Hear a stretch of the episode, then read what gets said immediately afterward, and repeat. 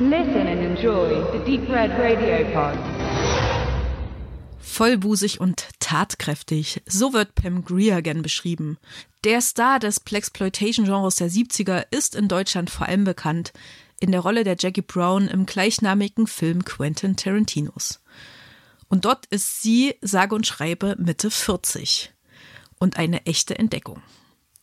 Was hat sie denn in den 70ern so für Filme gemacht? Einen habe ich mir nun angesehen. Coffee, die Raubkatze.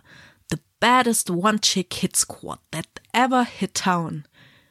Studio Hamburg hat Coffee unlängst als Blu-ray new released. Blaxploitation-Filme sind charakterisiert durch Milieudarstellungen der Schwarzen, meist Gangster, durch explizite Gewalt und Sexdarstellungen. Sie sind auch meist low-budget produziert, hatten allerdings ihr Publikum, ihre Bubble sozusagen und somit auch Erfolg. Doch zurück zu Coffee. Das ist natürlich der Protagonistinnenname, die von Pam Grier verkörperte zentrale Lady des Geschehens, welche allerdings charakterlich und motivisch eher platt zu nennen ist, denn Coffee rächt sich an den Männern, die ihren Weg kreuzen. Ein Rachefeldzug gegen die toxische Männlichkeit, könnte man den Film auch nennen.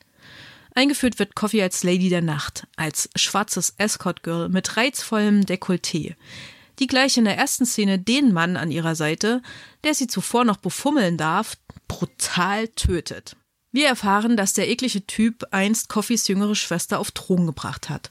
Und wir erfahren, dass Coffee eigentlich Krankenschwester ist und von einem Polizisten hofiert wird. Könnte also eigentlich alles auch gut sein. Oder gut werden. Für einen kurzen Augenblick glauben wir an ein Happy End. Doch der Film Coffee folgt keiner Hollywood-Logik oder Dramaturgie. Stattdessen beobachten wir Coffee, wie sie immer tiefer in dieses Moloch von Gangstern hineingerät. Dabei macht sie stets eine wahnsinnig gute Figur, die Pam Grier. Ich würde sie mal Miss Body taufen. Zugegeben, ich kenne mich mit Plexploitation gar nicht aus, und so öffnen sich mir beim Schauen von Coffee wirklich ungeahnte Bilder und Blickweisen. Die Männer sind statt aggressiv brutal eher tapsig und widerlich, und man fragt sich schon, wieso Coffee so oft in einem Bett mit einem dieser Typen landet. Oh. Ach so, ähm, es geht ja um die Schauwerte, das schlüpfrige Rumgegeile der Frauen wie aus einem Softporno. Höhepunkt dabei ist eine Szene, in der es eine Cocktail-Pool-Party gibt, bei der zwar alle schick angezogen sind, die aber ganz schön entgleist. Und zwar nicht, weil sich alle gegenseitig erschießen, nee, sondern weil die Ladies im Kampf um ihre speckigen Pimps sich anfangen mit Drinks zu bekleckern. Dabei blitzen ständig nackte Brüste und die Gäste machen doofe Gesichter sagen dämliches oder befeuern die Mädels auch noch. Ich bin mäßig unterhalten und frage mich, ob Männer auf so einen Quark wirklich stehen. Aber die Szene ist aberwitzig quietschbunt und hat so schöne Slapstick-Momente. Und dann kann ich auch nicht sagen, dass das total unansehlich wäre. Vor allem, weil Coffee Elias Pam Greer am Ende mit den Händen in den Hüften dasteht. Das Desaster, das sie mitverursacht hat, kopfschüttelnd betrachtet, als würde sie das gar nichts angehen. Herrlich. Und dann sagt Opa Pimp nicht zu ihr, sondern zu seinem Wauwau, übrigens der Typ, von dem sich Coffee aushalten lässt und wegen dem sie nicht mit dem Polizisten zusammenkommt, der sie so verehrt. Jedenfalls sagt der Opa Pimp also, die ist ja ungezähmt, wie eine Raubkatze. Schaff sie mir ins Bett, ich will sie. Nun ja, und dann folgt eine Bettszene, so ungefähr. Eine andere tolle Szene ist, wenn Coffee eine drogenabhängige Hure besucht, um an Informationen zu kommen. Die wohnt nämlich in einem schäbigen Haus, zu dem Coffee sehr weit hochsteigen muss. Und davor steht ein Typ an einem Coca-Cola-Automaten, ganz cool und so. Und ich liebe einfach dieses Bild. Coffee übrigens in einer schwarz-rot karierten Schlaghose.